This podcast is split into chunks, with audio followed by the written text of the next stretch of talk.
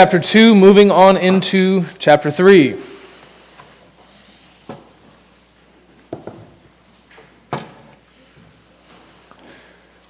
As you can see on the slide, it's in page 986 in the Black Pew Bible in front of you, if you need to use that. And if you don't have a Bible, you're welcome to take that home with you and read it.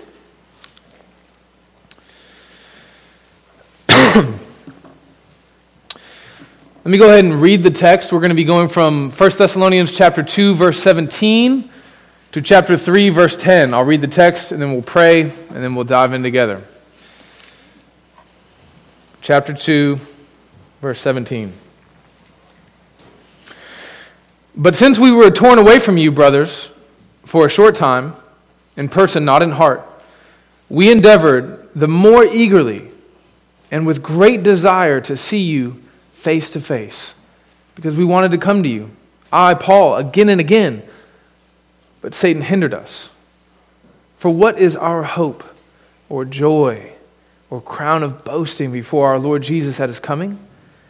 Is it not you? For you are our glory and joy. Therefore, when we could bear it no longer, we were willing to be left behind at Athens alone, and we sent Timothy, our brother and God's co worker in the gospel of Christ to establish and exhort you in your faith, that no one be moved by these afflictions. For you yourselves know that we are destined for this. For when we were with you, we kept telling you beforehand that we were to suffer affliction, just as it came to pass, and just as you know. For this reason, when I could bear it no longer, I sent to learn about your faith, for fear that somehow the tempter had tempted you, and our labor would be in vain. But now Timothy has come to us from you and has brought us the good news of your faith and love and reported that you always remember us kindly and long to see us as we long to see you.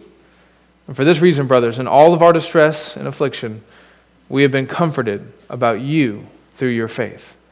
For now we live if you are standing fast in the Lord. For what thanksgiving can we return to God for you, for all the joy that we feel for your sake before our God, as we pray most earnestly night and day that we may see you face to face and supply what is lacking in your faith. This is God's holy, inspired, inerrant, and infallible word. Amen? Let me pray. Father, we come before you with hearts that are desperate, with lives that are uh, incomplete, with spiritual formation that needs more of you. So, Father, we ask that you would give us more of you this morning as we listen to your word. Uh, be with me, Lord. Uh, help me to communicate that which comes from you and from you alone. We pray this in your Son's name. Amen. So, you remember from our introductory sermon in the book of 1 Thessalonians that when Paul arrived in Thessalonica, it was with a heavy heart and a broken body. He had suffered much stoning, floggings, beatings, but he was still moving forward. God's kindness towards Paul never failed. And as he preached the word in Thessalonica, you remember, a great number of Jews and Gentiles came to know the Lord. They were saved. And kind of like a teenager falling in love at summer camp, Paul really quickly developed a deep and abiding affection for these Christians in Thessalonica. So much so that when he was shuttled out of Thessalonica in the middle of the night to escape for his own safety, he described what happened that night as being torn away from them. Right? If you remember from chapter 2, verse 7 and verse 11, Paul talks about the Thessalonians as his children, right? He's been like a mother to them in this way, and he's been like a father to them in that way. And then here, as we move into chapter 2 and 3, the latter half of chapter 2 and the beginning of chapter 3, Paul uses this language of being torn away from them which makes me think about uh, children being torn away from their parents. And it was at this point in my sermon prep that I thought, oh, I'll use an illustration to really drive that home. And then I thought, no, it's not good for me to cry at the very beginning of the sermon, so I won't do that. But you understand what I'm driving at, right? Paul feels like, as a father, he's been torn away from this church, and it's killing him. Now, even though that Paul, even though Paul understood that it was part of God's sovereign plan for his life to be moved away from the church at Thessalonica, that did not mean that he thought that the door was closed to them forever. Paul thought and for good reason, that he could get back to them. As a matter of fact, our text this morning tells us that Paul tried to get back to them over and over again. Go back to uh, chapter 3, uh, 17, excuse me, chapter 2, verses 17 and 18. He says, But since we were torn away from you, brothers, for a short, short time, in person, not in heart, we endeavored the more eagerly and with great desire to see you face to face. Right? We, we kept trying to get back to you. Why? Because we wanted to come to you. Paul thought, I can get back to them. This doesn't have to be the last time that I see them. For Paul, apparently, letters, you know, his correspondence with them just, it didn't cut it. That wasn't enough. He had to be with them in person. And apparently, Satan prevented Paul's return. We'll talk about that more later in the sermon. So, you remember how the journey goes, right? Paul, Silas, and Timothy carried on their missionary journey. They left Thessalonica and they went on to Berea. And when they got to Berea, they were attacked there and they had to flee again. And then finally, they ended up in Athens. And by the time that Paul gets to Athens, he is a wreck. He can't eat, he can't sleep, he can't stop thinking about the Thessalonians. He's like an anxious parent, right? So he sent Timothy back to them. Look at chapter 3, verses 1 and 2. He says, Therefore, when we could bear it no longer, we were willing to be left behind at Athens alone, and we sent Timothy, our brother and God's co worker in the gospel of Christ, to establish and exhort you in the faith. Paul wanted Timothy to go back and to make sure that everything was okay, the church was going to be all right. And then, as you remember, Paul left Athens and he made his way to the city of Corinth. While he was in Corinth, he finally broke down and he said, I have to know how the church is doing. I can't bear it any longer. So, what did he do? He said, Timothy, come back to me. Come to me at Corinth and tell me what's going on in Thessalonica. You can see that in chapter 3, verse 5. For this reason, when we could bear it no longer, I sent to learn about your faith for fear that somehow the tempter had tempted you and our labor would be in vain. Okay, so Paul sent Timothy back to him. And Timothy brought good news. Look at verses 6 and 7. But now that Timothy has come to us from you and has brought us the good news of your faith and love, and reported that you always remember us kindly and long to see us as we long to see you. For this reason, brothers, in all our distress and affliction, we have been comforted about you through your faith. Mm, Paul was anxious. He had knots in his stomach. He was constantly worried, probably had shingles breaking out in hives. He was so worried about this church. Timothy comes back. He says, Paul, listen, things are going better than you could have ever imagined. Paul goes, Whew, okay, this is good. Thank you, Lord. But notice the language of relief that Paul uses here. He's not primarily relieved to find out that the Thessalonians are safe. Remember, there was great physical danger. He doesn't even mention that in the text. Paul is not relieved to find out that persecution has died down in Thessalonica. He doesn't make any mention of that. No, what Paul is relieved to find out is that the faith of the Thessalonians is unmoved. Paul is relieved to find out that they are persevering. That's going to be the main thing that we're paying attention to this morning. That's going to be the first point of a six point sermon. So, point number one perseverance. Note takers, point number one perseverance. In order to understand the main emphasis of this morning's text, uh, the great concern that Paul has in this morning's text, you need to see how much Paul has to say about faith, uh, the faith of the Thessalonians. So, let's start by looking at chapter 3, verse 2. He says, And we sent Timothy, our brother and God's co worker in the gospel of Christ, to establish and exhort you in your faith. Right? So, why did he send Timothy? Was it to get a news update about persecution? No. It was to establish and exhort them in their faith so that they wouldn't walk away from Jesus. Then you can see the same thing again in verse 5. For this reason, when I could bear it no longer, I sent to learn about your faith.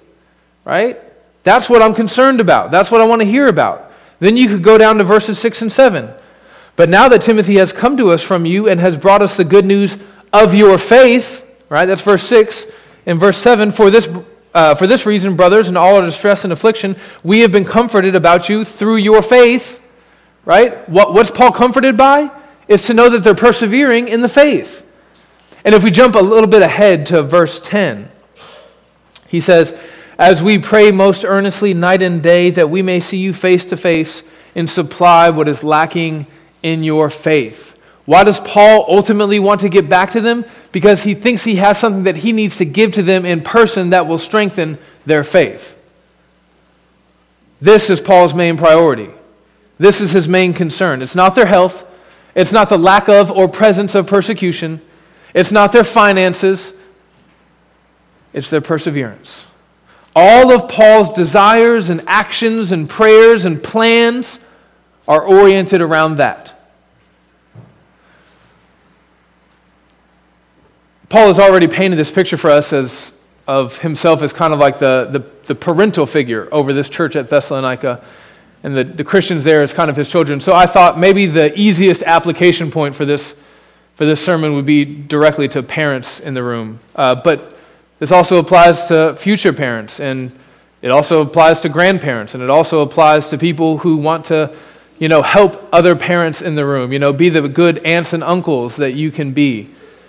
So, for parents in the room, if I were to ask you to sit down and to write out 10 things that you want most for your children in this life, what would make the list? Good health, their intellect, manners. Some of you guys are like, uh, uh, D1 football. Am I saying that right? F- sports and stuff. That they find a good spouse, that they have a good career, that they be financially stable. And there's nothing wrong with any of those things, actually, other than the sports stuff. I think all of those things are good things that we should all aspire to. The sports, I just don't really know. But I wonder where faith would make it on your list. Like if you were to if you were to number these, you know, 1 through 10 in order of most important to least important.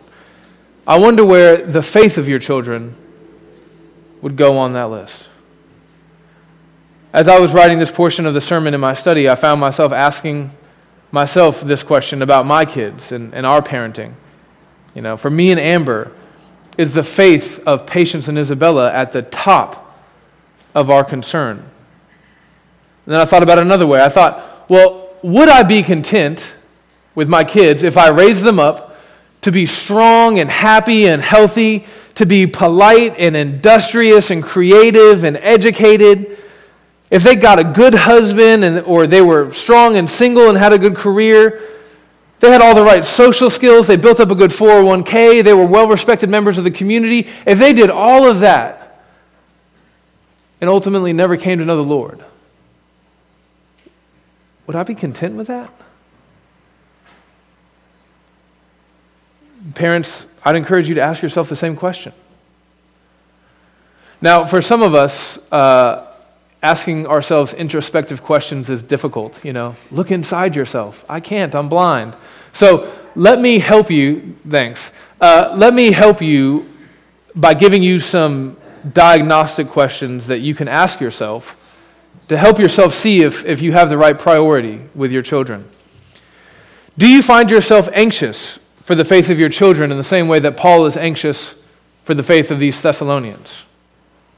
Or is it just an afterthought? Do you go out of your way to establish and exhort your children in their faith, the way that Timothy does in this text? Or do you just assume that their faith will simply develop and blossom on its own? When you think about the education of your children, are you primarily concerned with whether or not they can read and write well? Whether they're going to excel in the math and sciences of the world? Or are you also concerned that they know God's word, that they've developed godly character, that they've understood spiritual things, that they've understood that the point of all education is Christ Himself. Do you regularly check in on your children to learn about their faith? Do you recognize the dangers to their faith? Do you think about, do you worry about sometimes obstacles to your children's faith? the pastor's kid? Are you comforted and brought great joy when you see evidence of faith in your children's lives? Do you get excited about your children's faith? I mean, in verse 8, Paul is ecstatic when he thinks about the good news of the Thessalonians' faith. He's like beside himself with joy. Is that how you feel when you see evidence of grace in your children? Do you pray for your children and their faith? You say, God, please, I'm not good enough. I can't do it. I need your help here. Do you make an effort to be actively and personally involved with your children in their faith? Or do you just assume that it's somebody else's job? I'm not saying we're never going to have a youth pastor in this church, but I am saying if you're a member of this church, you should understand that we don't understand it to be the pastor's job to raise your children. We understand it to be the pastor's job to equip you to raise your children in the faith. And we'll be here to help in any way that we can. But it's your responsibility, it's our responsibility to help you along the way. Uh, somebody's children are being out of control right now. This is ironic that it's happening right when I'm preaching. Isabella DeMars, sit down and stop moving. Sorry, guys.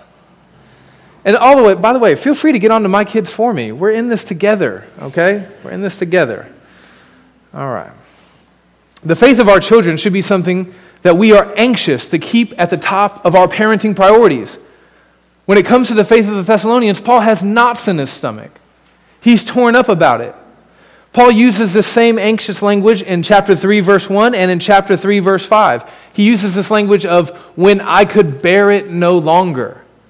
You guys recognize that language when I could bear it no longer? That's like somebody who's like deathly afraid of the doctor and doesn't want to go, but finally goes because they're so sick they don't have any they just don't have a choice. You know, when I could bear it no longer. This is someone who's afraid of the you know, the drill at the dentist who ends up with a toothache. They go, "Ugh, I don't want to go, but I had to because my tooth was hurting me so bad. When I could bear it no longer, I finally went to the dentist's office." For Paul, the faith of the Thessalonians is not an afterthought, it's something that's eating away at him. It's eating away at him because he loves them so much. It's eating away at him because he understands the weight of eternity. And he can't just carry on the rest of his life as the faith of his people seems to be hanging in the balance. You should know that this is how I often feel about you as a pastor.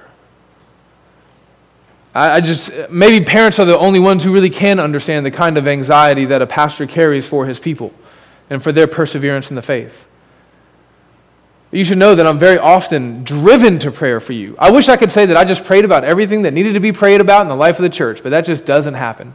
What most often happens is that I am concerned and I'm driven to prayer. As I think about the world and the flesh and the devil and the way that any of those things may overtake us if we are not firmly rooted in Christ.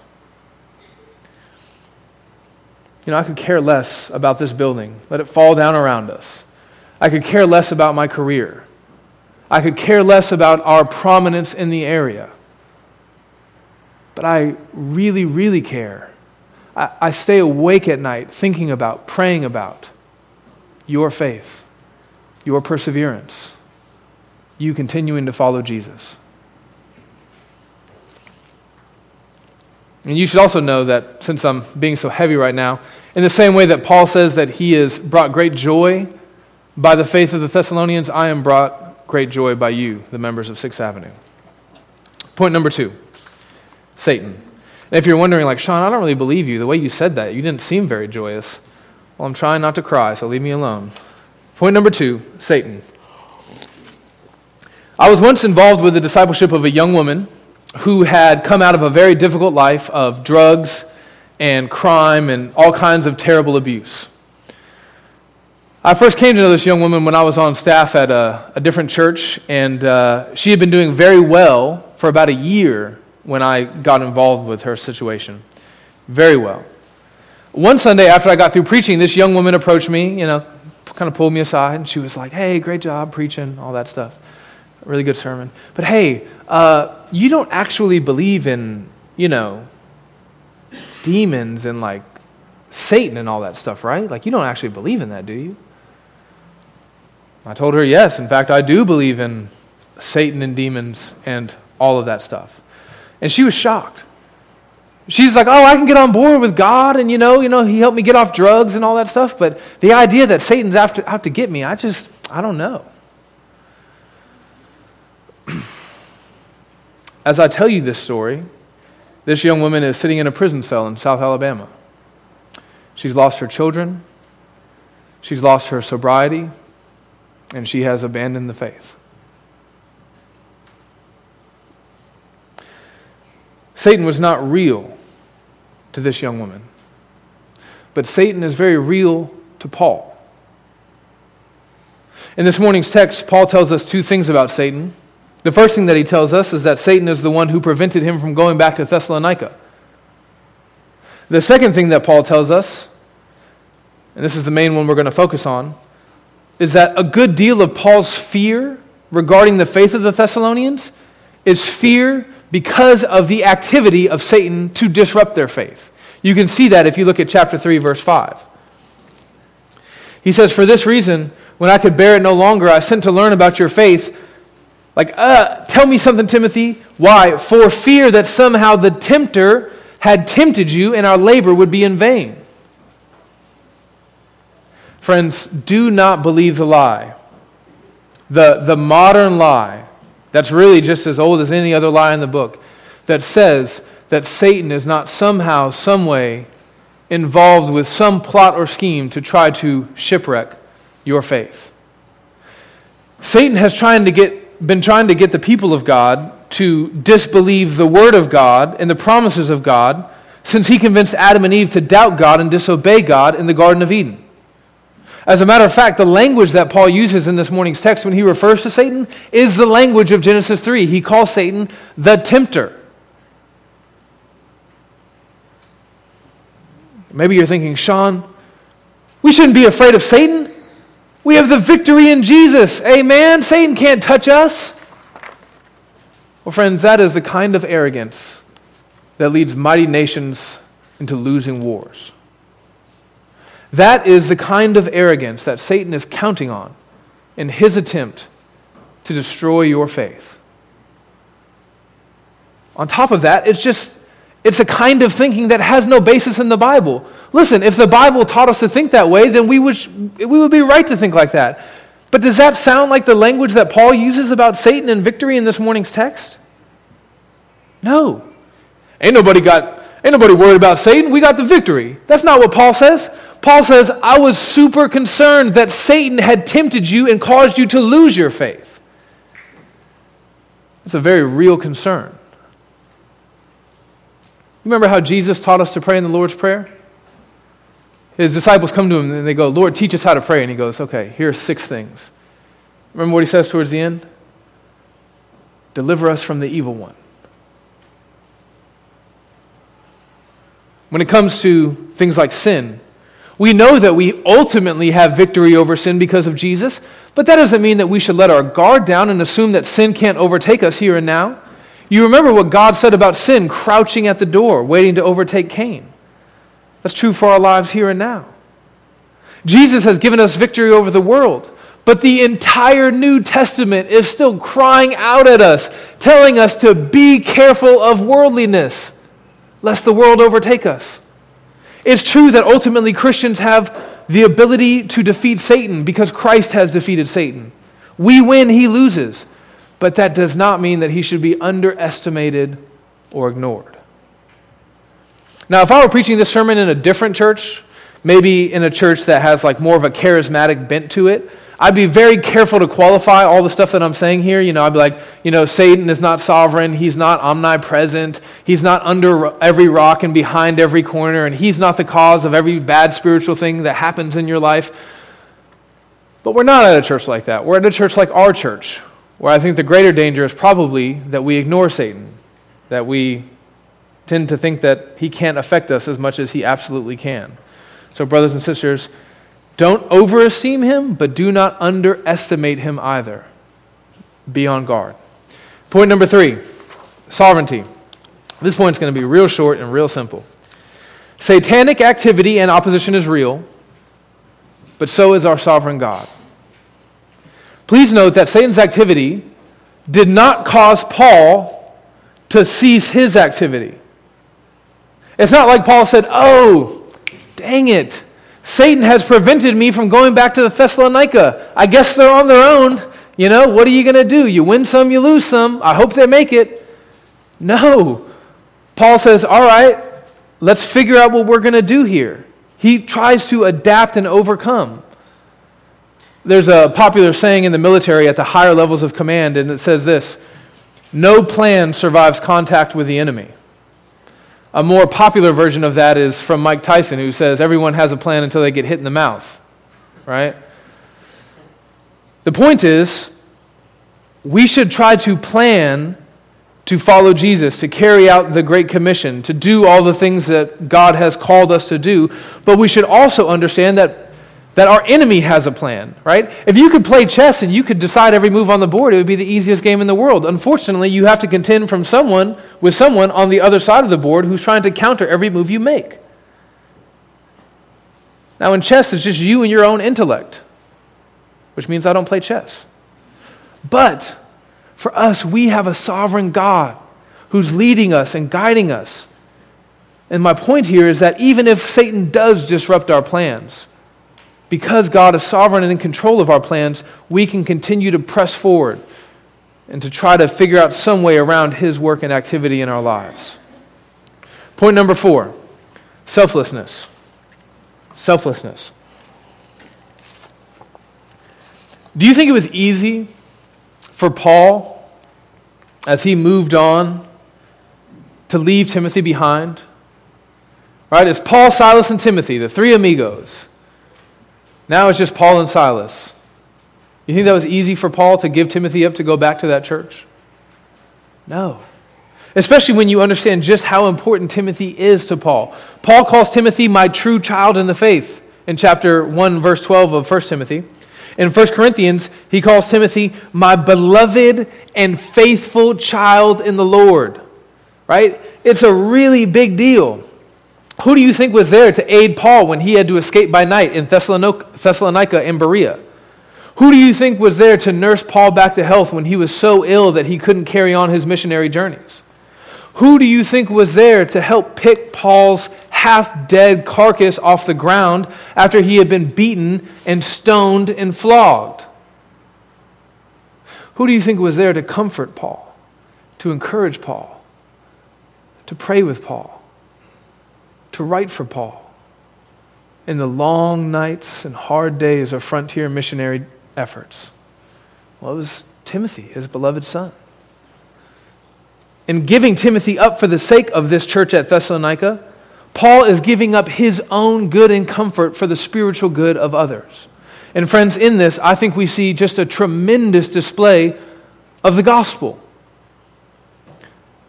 Think about Jesus dwelling eternally with the other members of the Trinity. You remember how he talks in John 17, right? He's like, Yeah, before the foundations of the world, it's just me and you, just full of love and glory, right? That was Jesus' whole existence, his whole experience, knowing nothing but love and joy and, and fellowship with the other members of the Trinity. And he emptied himself of that. He walked away from that. He came down to come be with us here. And the Father sent him to do that. The Father was enjoying the Son as much as the Son was enjoying the Father. But the Father sent the Son to take care of us, to meet our spiritual needs. Do you think that was easy for the Father?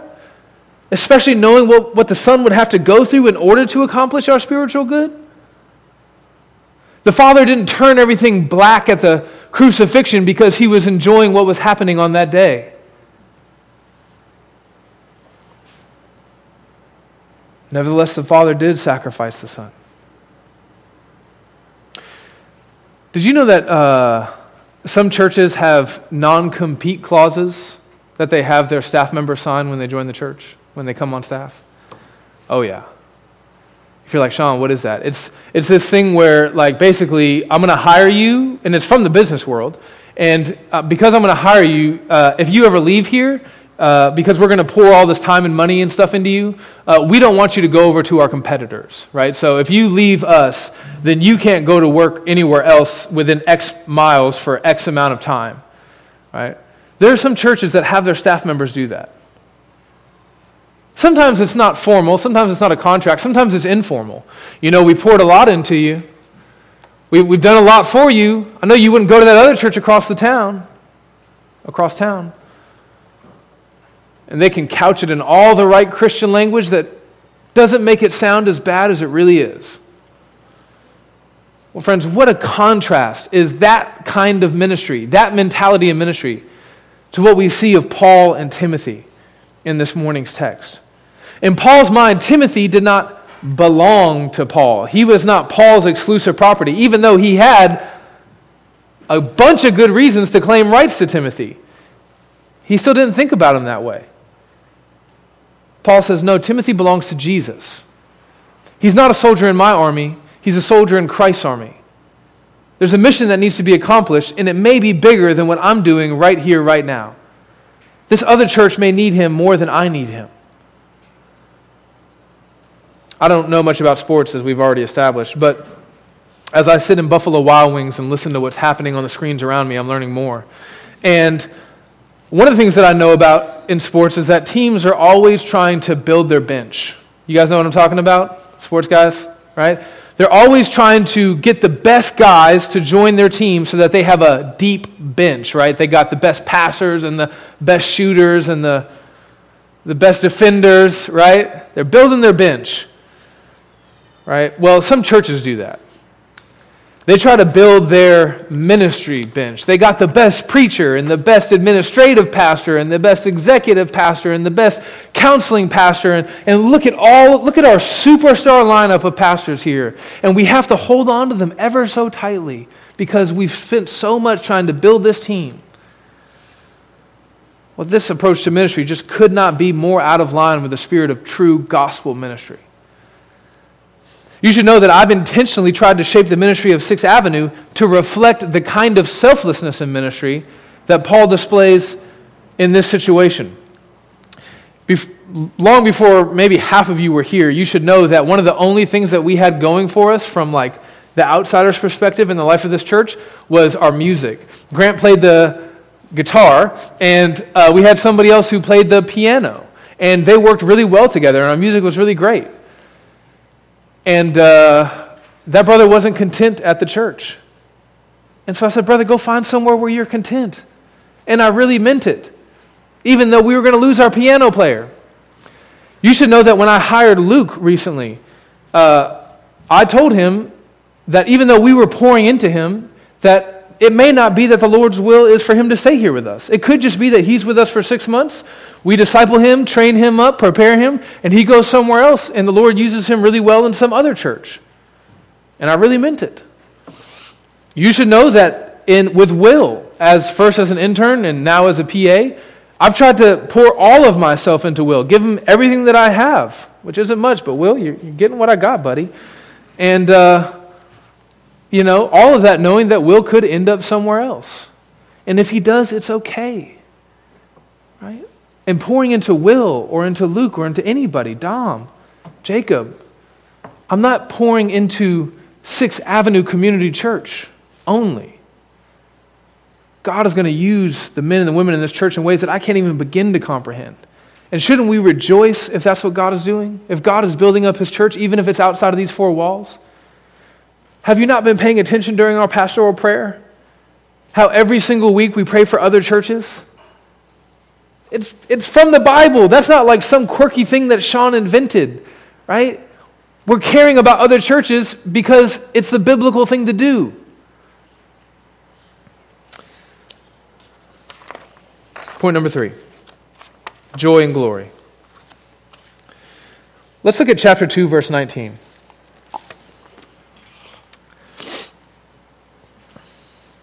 For what is our hope? Or joy or crown of boasting before our Lord Jesus at his coming? Is it not you? For you are our glory and joy. Now look at chapter 3, verse 9. For what thanksgiving can we return to God for you, for all the joy that we feel for your sake before our God? In both of these verses, Paul is talking about joy and glory kind of interchangeably. Here's what Paul is saying as Paul thinks about the Thessalonians now in the present and their faith and how they're doing, He says, Man, you're bringing me great joy. Also, it's like you're putting a crown of glory on my head. Uh, in the ancient world, like racers, when they would run the race and when they would win, there would be like a, a golden wreath that would be placed on your head, and it would connote glory that you would receive as the one who was victorious, right? Paul says, As I think about you guys now, and the way you're persevering in the faith now, and the way you're following Jesus now, I'm full of joy and I feel the weight of glory. But what Paul is also saying in chapter 2, verse 19, is that on the last day, you will be my joy and glory. How does that work? Well, I think about it like a parent, right? I think about my daughters now, regardless of their sometimes not stellar behavior in church service on Sundays. I look at my daughters and I am overjoyed by them. I look at the women that they're becoming, and it's like they're a crown of glory on my head. But I look forward to the day when they're not seven and nine, but when they're grown, maybe they're married, maybe they're single, I don't know, where hopefully they're strong and independent and they're off doing life on their own and they're following Jesus faithfully. Ah, then they're going to be my joy and glory. Those of you who have adult kids who are doing really well, you know exactly what I'm talking about. I think about the same thing from the perspective of a pastor. I look out at our church right now, and I am just overjoyed by you. I talked about this last night at the Christmas party. You guys are my glory. I don't boast in anything except for the fact that God has done an amazing work in the life of this church. But man, that's nothing compared to the feeling that I'm going to feel on the day, if we make it to that day, Lord willing, by His grace, where I'll stand before the judgment seat of God. And Jesus will tell me how I did as a minister on that day. And if we make it to that day, and if I'm faithful to that day, the joy and glory that I'll experience then. That's what Paul is talking about.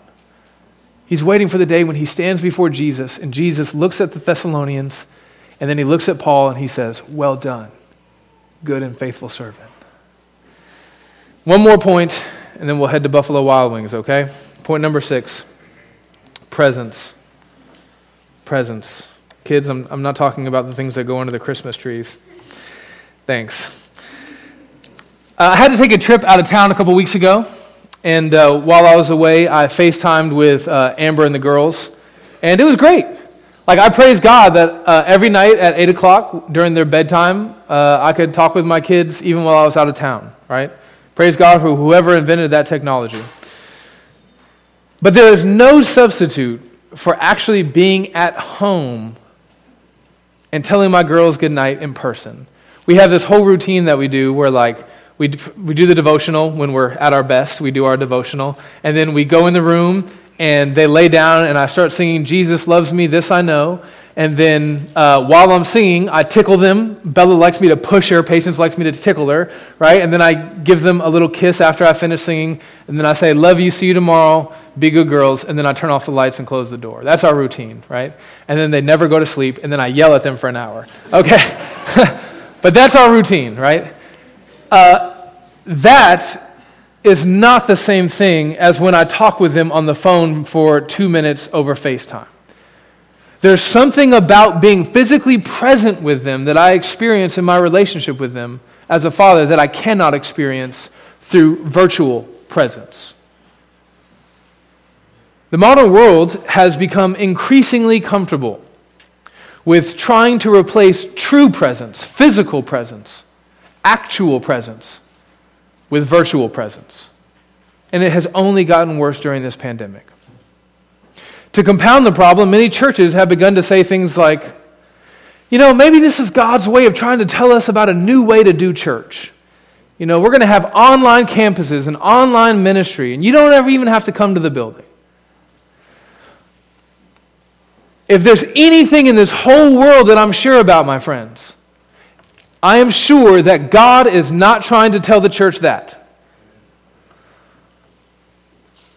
In this morning's text, Paul is obsessed with being physically present with the Thessalonians. Over and over again, he talks about being face to face with them. In chapter 2, verse 17, Paul is clear to say, he says, Listen, we were torn away from you, but even though we were, my heart was still with you. But then in the very next breath, he says, and I desire to get back to you. Look at verse 17. Chapter 2, 17. But since we were torn away from you, brothers, for a short time, in person, not in heart, we endeavored the more eagerly and with great desire to see you face to face. It was in being torn away from the Thessalonians that Paul realized how desperate he was to get back to the Thessalonians. And this is not a one way street. The Thessalonians want to be with Paul as well. Look at chapter 3, verse 6. But now that Timothy has come to us from you and has brought us the good news of your faith and love, and reported that you always remember us kindly and long to see us as we long to see you. So it's not just like Paul the discipler wants to see the church. No, the church wants Paul to be back there as well. Why did Paul want to be with the Thessalonians in person so bad? Because there's a kind of discipleship that can only take place in person. This is why Paul sent Timothy back to them to exhort them and to establish them. If letters were good enough, Paul just would have stocked up on stationery. He would have got a bunch of stamps. You know, it's time to be pen pals. But letters weren't enough. And you guys know Paul was not afraid to write letters, he was happy to do it, but letters weren't good enough. There's something about physical presence that matters. We tend to not think about that when it comes to preaching. A lot of multi site churches are happy to have their video pastor, you know, funneled in. You know, he'll be in some central location and then you'll be in your satellite location. And we'll be like, oh, yeah, we'll just we'll listen to our pastor that way. But you know what always has to be live in these churches? Music. So intuitively, we understand something about physical presence. We don't want our musicians to be funneled into us from somewhere else. We want them to be there with us in the same room.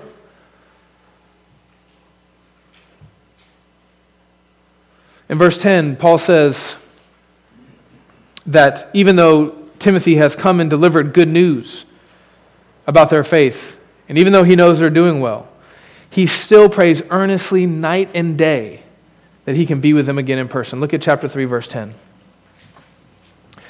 as we pray most earnestly night and day that we may see you face to face and supply what is lacking in your faith. That's why Paul, in his second missionary journey, went back and visited the churches that he planted on his first missionary journey. Even though Paul wrote letters to them after his first missionary journey, letters weren't enough. He had to go back and visit them in person. Now, I can imagine maybe somebody sitting here listening a little skeptical about this presence and, and asking the question well, Sean, if, if physical presence is so important, uh, then why isn't God physically present here with us now? Well, I have a couple of responses to that. The first response is this You have to remember, friends, that God did dwell with man. And it was not his initiative that disrupted that physical presence. It was not God that turned away from us, it was we who turned away from God. We rejected God, we rebelled against Him. We had everything that He made available to us to enjoy for our good and His glory. We turned our back on Him. Now you may be thinking, Sean, that wasn't me. I wasn't there in the garden. But you were.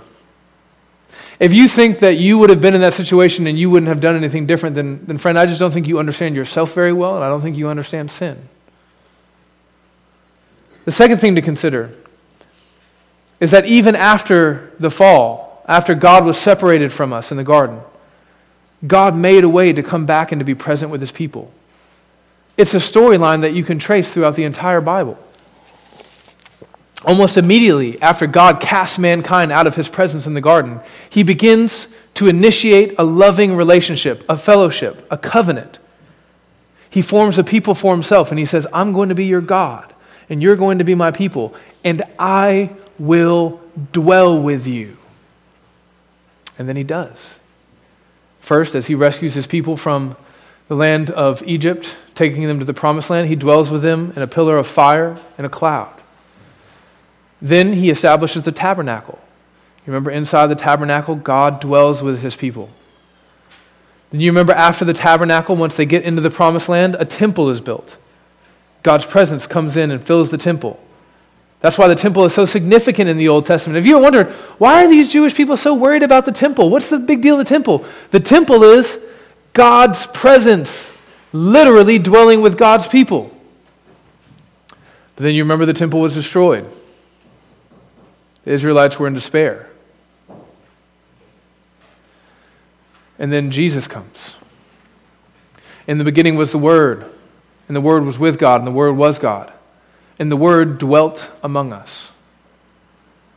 In the incarnation of Christ, which we're going to celebrate uh, probably individually and as families at Christmas, in the incarnation of Christ, God comes and dwells with us fully in the person of His Son, Jesus Christ.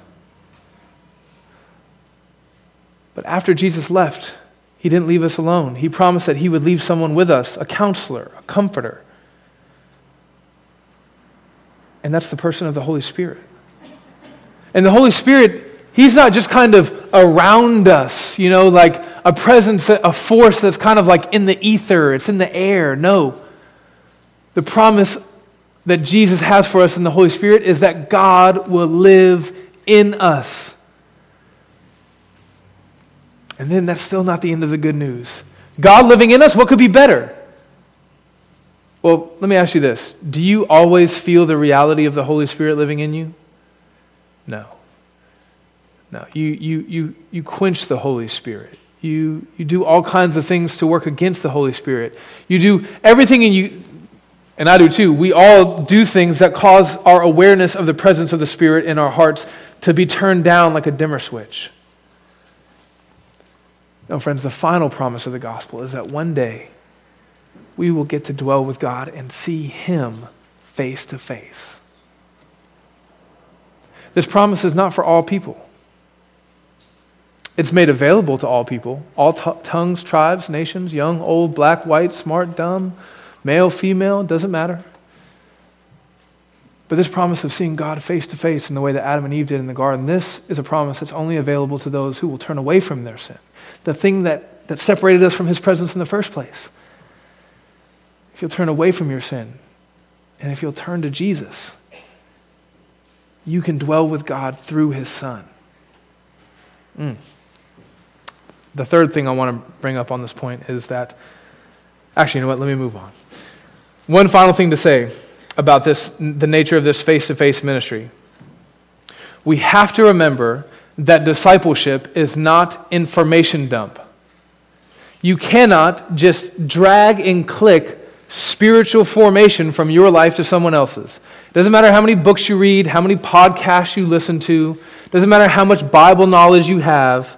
Spiritual formation is not just a bunch of zeros and ones that come together and form data that can be transferred from your head to someone else's head. Discipleship is all encompassing. It's all of life. It's when you're with me as I'm raising my children. It's when I'm with you as you're going through depression. It's when we're working together. It's when we're playing together. It's when we're celebrating together. It's when we're grieving together. This was God's discipleship plan for Israel when He said, Parents, this is how I want you to raise your children. Listen to the language that He uses. He says, These words that I command you today, so that's the information, right? Here's the information. I want you to teach them diligently to your children. Okay? Information transfer. Are you sure, Sean? It's not just information transfer? How do you teach them diligently to your children? By talking of them when you sit in your house, and when you walk by the way, and when you lie down, and when you rise. You shall bind them as a sign on your hand, and you shall and they shall be as frontlets between your eyes. You shall write them on the doorposts of your house and on your gates. Right? This is all of life discipleship. Moms, dads, everything that you do with your children is a discipleship opportunity. If you want to know more of what that looks like, I would just ask you to go take Shane Hopkins out for lunch. Say, hey, bro, can I buy you some lunch after church? Or can I come sit with you and talk with you one day at your house? Can we do tea or something? I don't know, whatever you want to do. And just ask Shane what it looks like to make every opportunity a discipleship opportunity with your children. Think about Jesus when he called the disciples to himself. He didn't say, All right, here's the deal. We're going to meet up for once a month and I'm going to lecture you. You know, every month we're going to get together and I got a three hour lecture and you're going to learn a lot from me. No. He said, follow me. And then they did life together. If you think about what the Thessalonians are going through, their suffering, their persecution, their affliction, did they learn about these things in a letter or did they experience them? Affliction and persecution does not come through the mail, and neither should Christian discipleship. That's not to say that Skype calls and letters and long distance relationships don't have a place, they do. But you have to understand that they have a very, very, very limited place. Many churches right now are grappling with this reality. They're trying to use technology to fill a void that they shouldn't be. I understand that times are hard, circumstances are difficult. I've encouraged some of our members to stay home, and I'm always encouraged when they go, No way, I'm coming to church. You can't stop me. Okay? But I understand that things are difficult, and sometimes we need to use technology to fill the gap, just like with me and my Skype call with my kids. But what is not okay is churches that are taking this as an opportunity to try and create a new normal, where churches don't have to see each other face to face in order to be a church. Friends, that is not okay. Uh, when the pandemic first began, we were not able to meet together as a church for uh, six weeks. And a lot of people asked me if I was going to be doing virtual services. Um, and I told them no. And the reason why I told them no is this uh, our culture is already on the road to trying to replace this, what we're doing here and now together physical presence, our culture is already trying to replace that with virtual presence. And I knew, I'm telling you, I knew. I talked about it at a members' meeting before everything shut down. I knew that the pandemic was going to make that worse and that people were going to try to make that the new normal. And I wanted our church to experience something different. I wanted our church to miss being with one another. I wanted our church to miss the gathering. I wanted our church to feel like every Sunday something really big and important was missing from our lives. You know why? Because every Sunday something really big and important was missing from our lives. I did not want to try to create an artificial sense of normalcy for you. I didn't want you to feel like you were basically getting along, like, oh, yeah, things are kind of halfway normal. This is not that bad. No, I wanted you to feel like this is bad. So that when we were able to get back together, you could see how amazing God's version of normal really is. So you could appreciate the gathering. And wouldn't you know, friends, that's exactly what happened. Never seen people more excited to be in the same room together, all masked up and far apart. And we're still glad to be here. Brothers and sisters, we are created for close fellowship and relational intimacy. And one day, all of God's children will be folded into God's presence, and our need for that intimacy will be completely fulfilled forever. But until then, we gather here now together. We lock arms and we march towards heaven, trusting that Jesus will take us safely home. Let me pray. Father, we thank you that we get to be in a place where we can meet together, where our doors haven't been shut down, uh, where the saints feel comfortable being in the same place at the same time. We pray for those who aren't able to experience face to face ministry. And because of that, those who may be wavering in their faith, those who may be facing temptation from Satan, we are anxious for them, Lord. We pray earnestly that you would protect them and keep them and allow them to come back together soon. Amen. Please stand as we sing together. Come fount.